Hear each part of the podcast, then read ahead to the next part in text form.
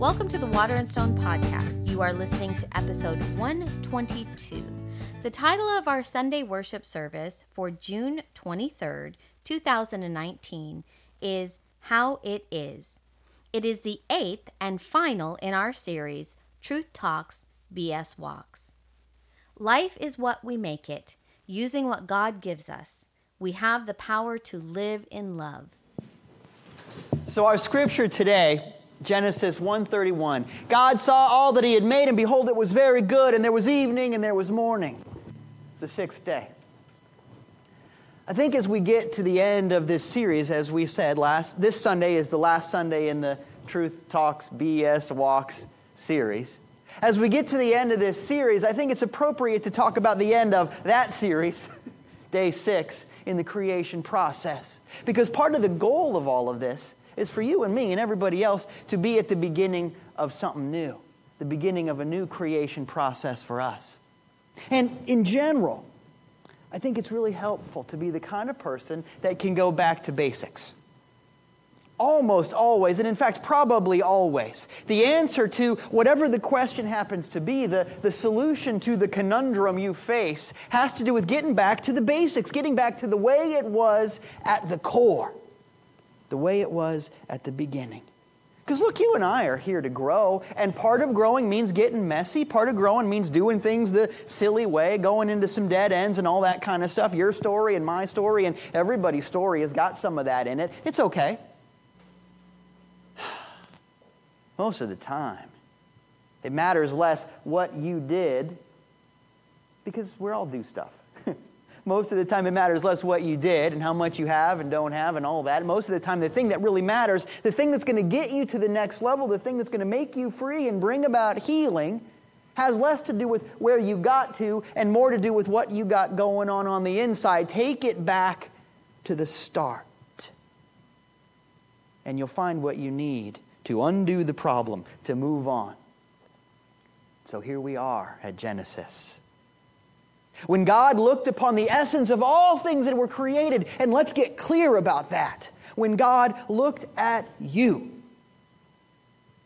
and me and this family and everybody you know and everything that has ever been made and everything that will ever been made, God looked upon the essence of that and said, Good and very good. That's the deal. And the Bible is full of quotes like that. I know on a Sunday morning there's an awful lot of churches that are telling people that they should feel guilty about something but not here. Because we actually read the book instead of hitting people with it. And if you read the book, it says God likes you.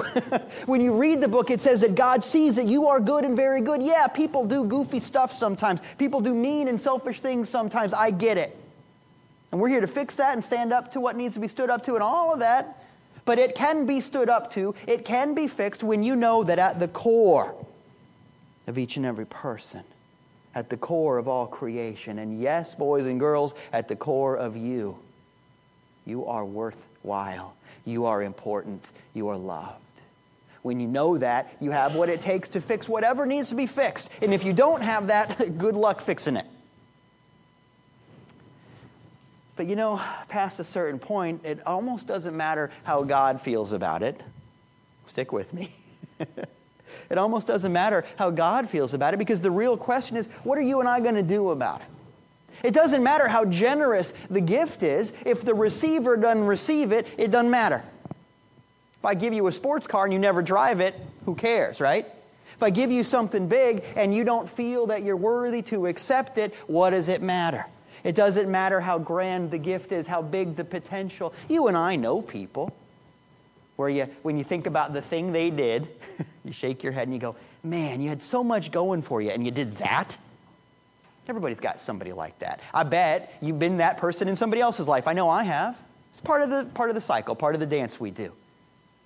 So think about what's going on there, though.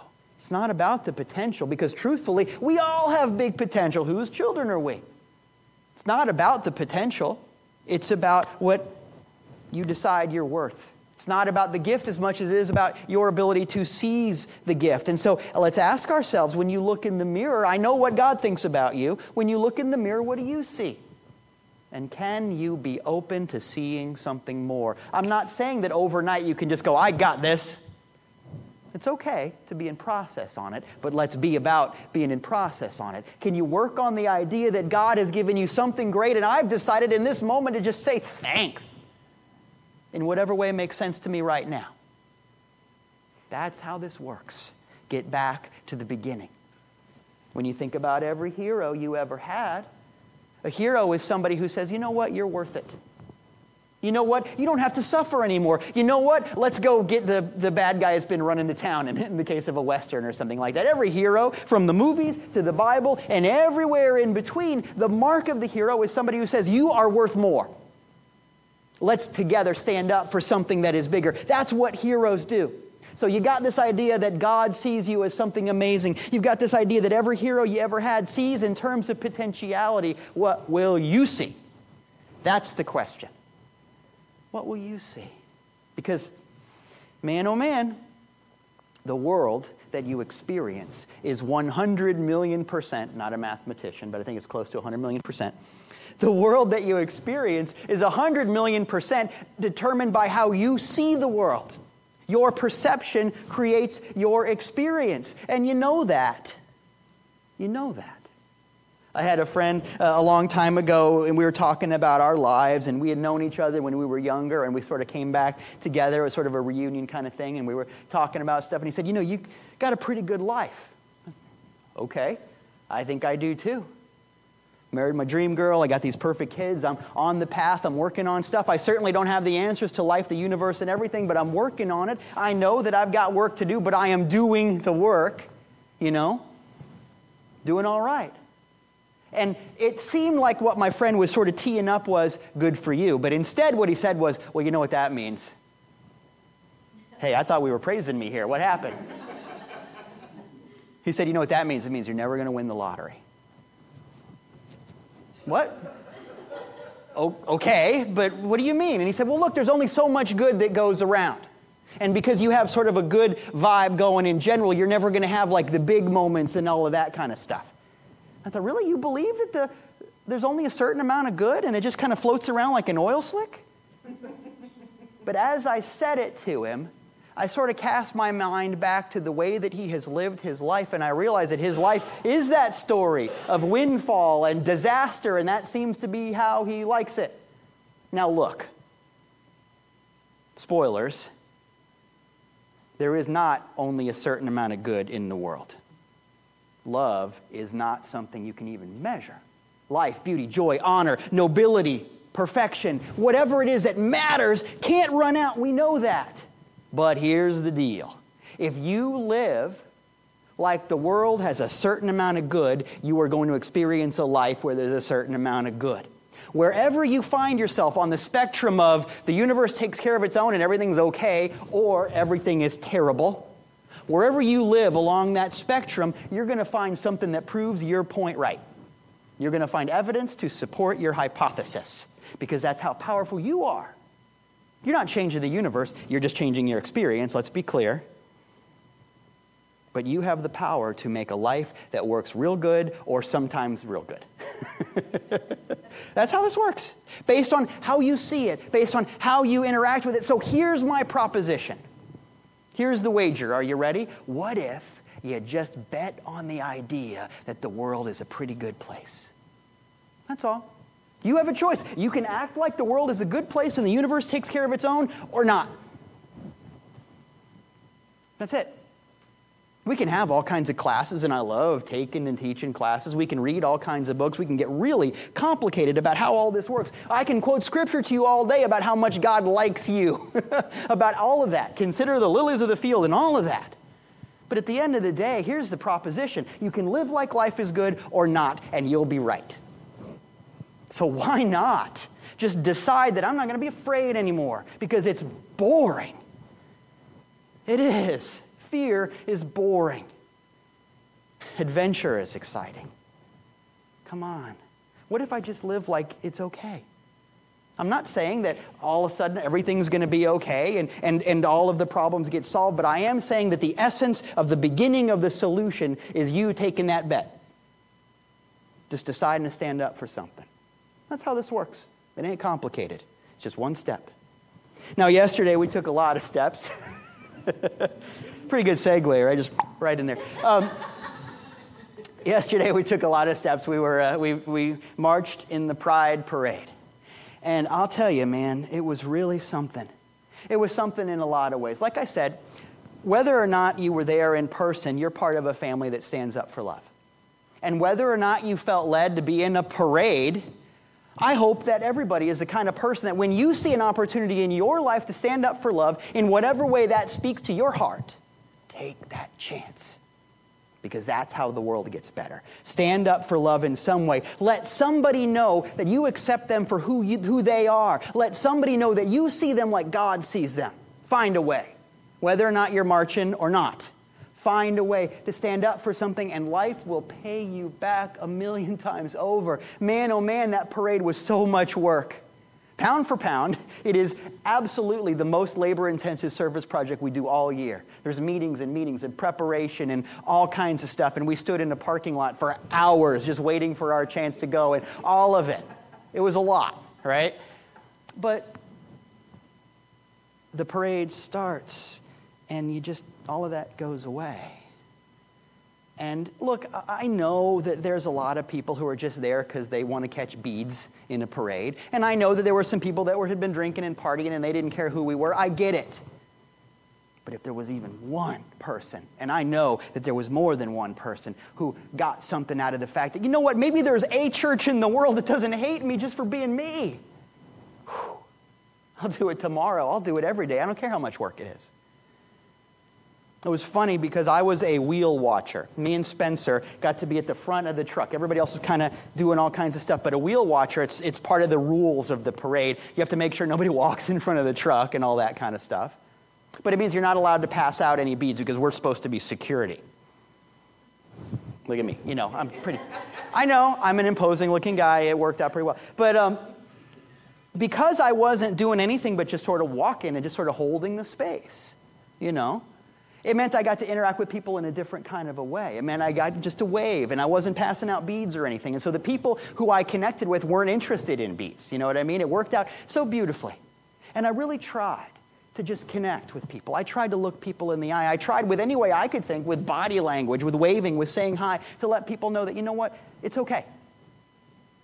And it was funny because we were in the front of our little gang, the, the people in front of us were very close. And I heard them say, ooh, there's a church behind us. now, let's be clear in no way did it alter their behavior. we saw some things, but um, I think Spencer aged about five years yesterday. But um, it was a wonderful thing to be the church group, and that made us the weirdos. I love that. And it was really neat because it wasn't like there was some big connection moment, but instead it was just sort of a general trend of them going, oh, wait a minute. They're not judging us. I didn't care what they did. I was just happy that we were all in it together. Isn't that the point? We are all in this together. That's the deal. That's how this works. And the moment you realize that, because it's true, the moment you connect with that truth, life works better. That's it. And it's a beautiful thing to be able to do that in any way makes sense. Now, like I said, I know there's a lot of churches that are talking about hate and fear and judgment and separation and boundaries and whatever to scare you so you'll come back or put more money in the plate, or I don't know why they do it. I don't know. I don't care. I just know that we're not doing it.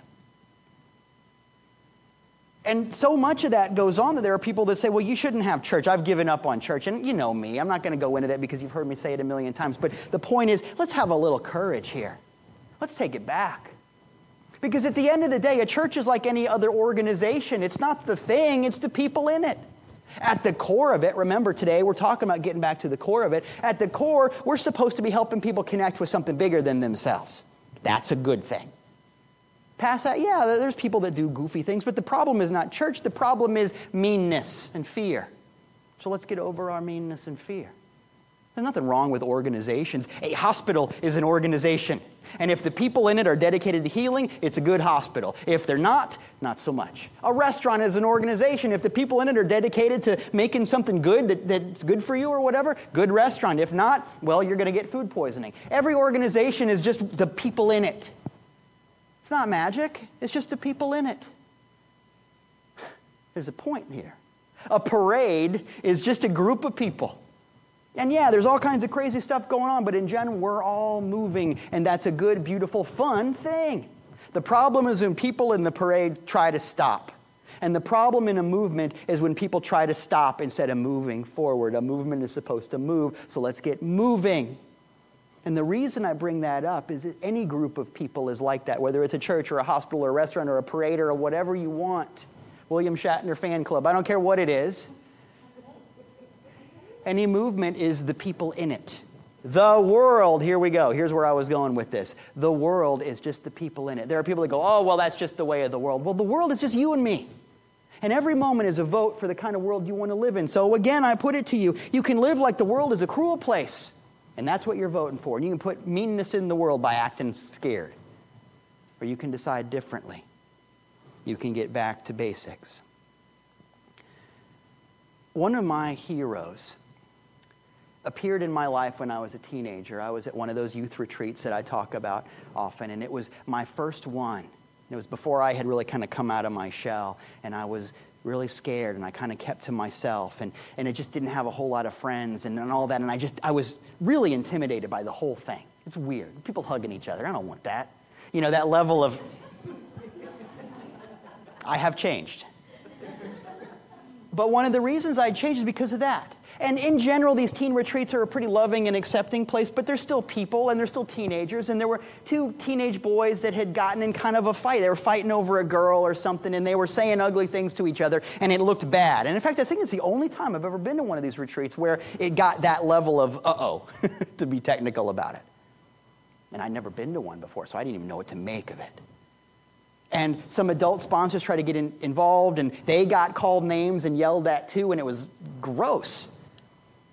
But then this guy appeared. He had been doing something else and he kind of arrived in the room. And he was a sponsor from one of the St. Petersburg churches, actually, a guy named John. And John was a giant man who had no hair on his head, but this amazing, beautiful Fu Manchu thing going on on his face.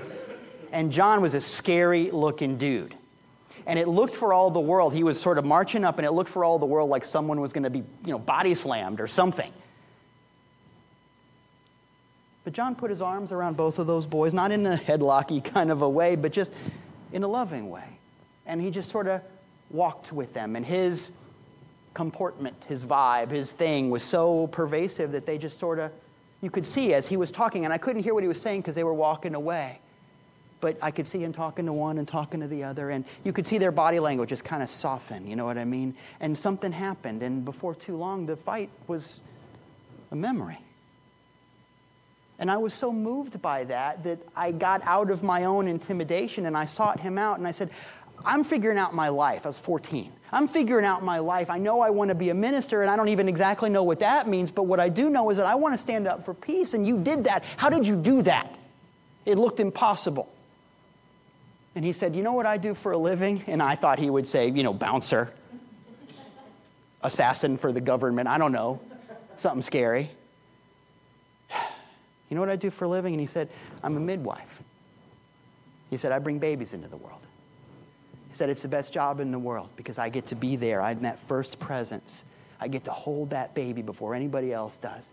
And he said, I wouldn't do any other job. It's an amazing thing. And he said, But the thing about any job, if you give your heart to it, because I was talking about the job I wanted, I wanted to be a minister. He said, You know you're on the right track because if you do a job and you give your heart to it, it will color the way that you do everything.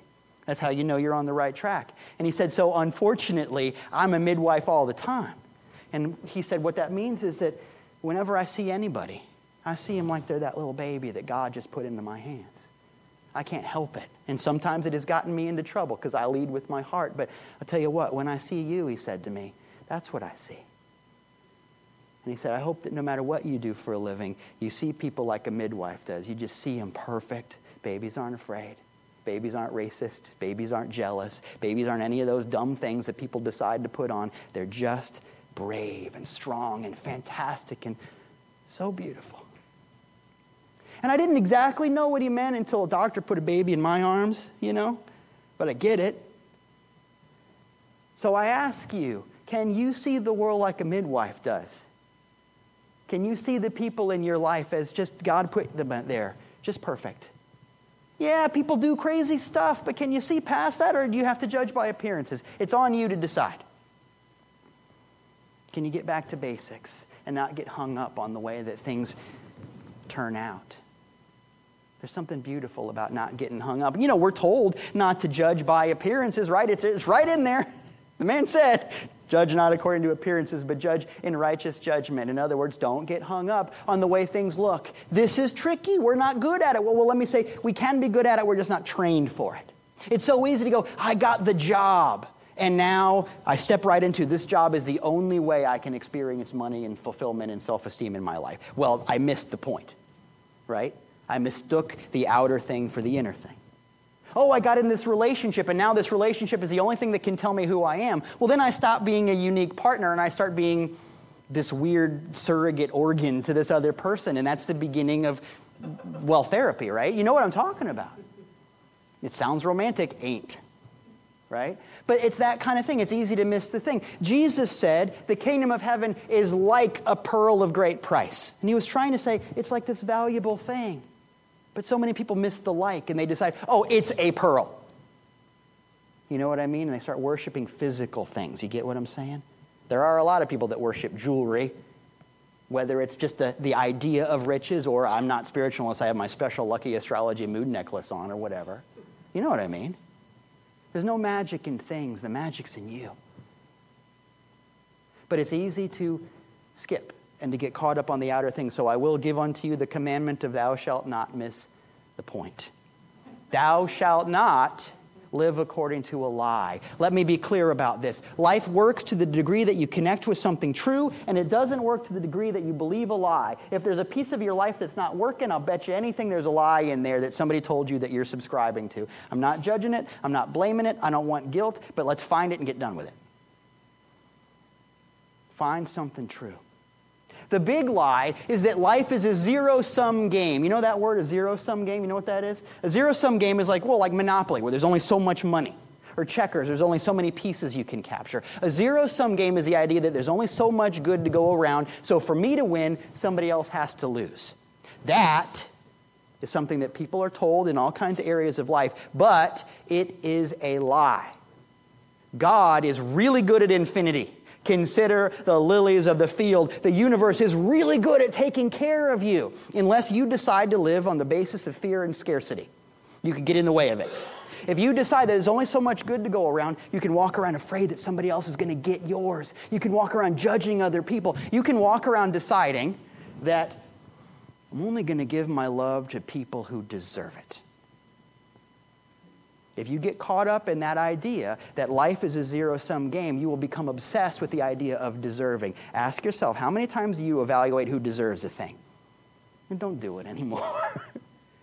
because here's the thing the love of God is not deserved. It is unearned. It just is. The love of God, the grace of God isn't something you earn. It just is. You don't earn that. It just is. God loves you with love itself. You don't have to do anything special to show up for that. You don't earn gravity or sunlight or mathematics. God's like that. Get done with the idea of who deserves what and start learning how to say thank you. Spirituality happens when we listen instead of talk. Just behold something, just get in touch with it. Stop telling God what to do.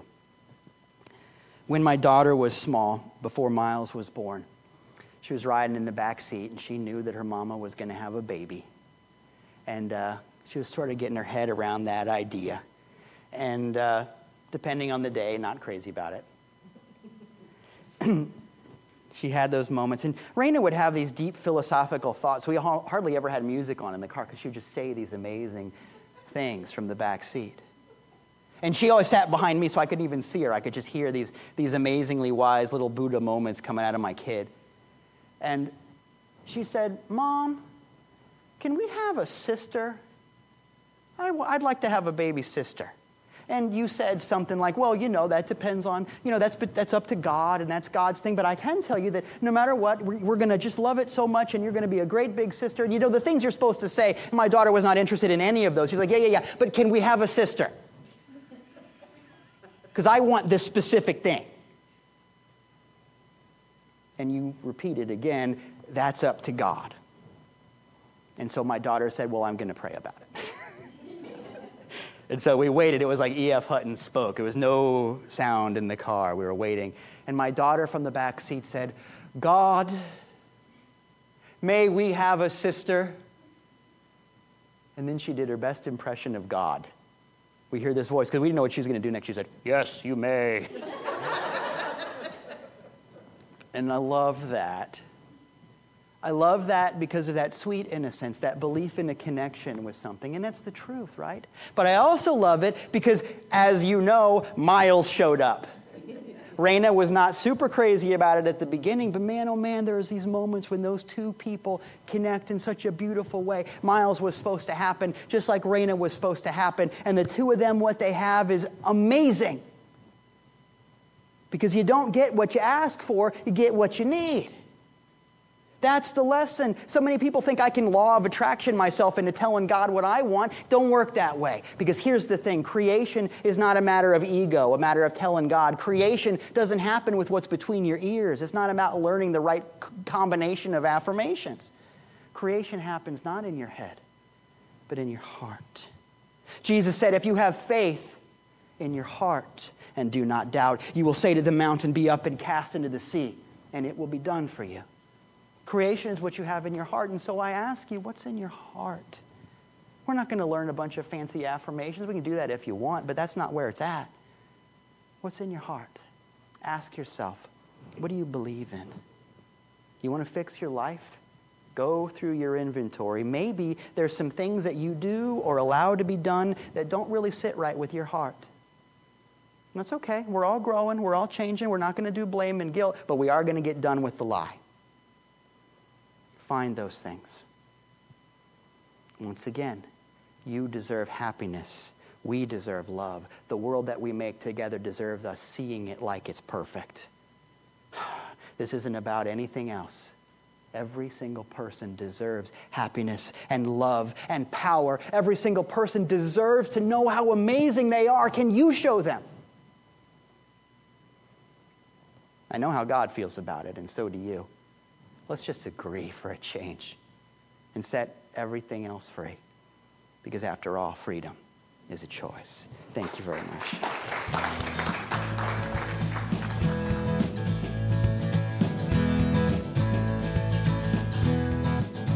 Hey, this is Dieter Randolph, and I just want to thank you for taking the time to listen to the lesson and hopefully for taking some time to apply what we talked about in your life. That's where this really happens. I love the idea that church isn't something that happens to you, but rather something that happens through you. What you do based on what you've heard can change your life and really change the world. This is just the beginning of a bigger journey. And if you want to continue your journey with us, I'd love for you to like and subscribe us on YouTube where you can watch the videos. Come join us in person. Our street address and all kinds of information is at our website, waterandstonechurch.com all of that sort of thing. If you want to give electronically, that's where to do it. If you want to connect with us on social media, and you really should, do that there. Waterandstonechurch.com. Thank you for being a part of this work.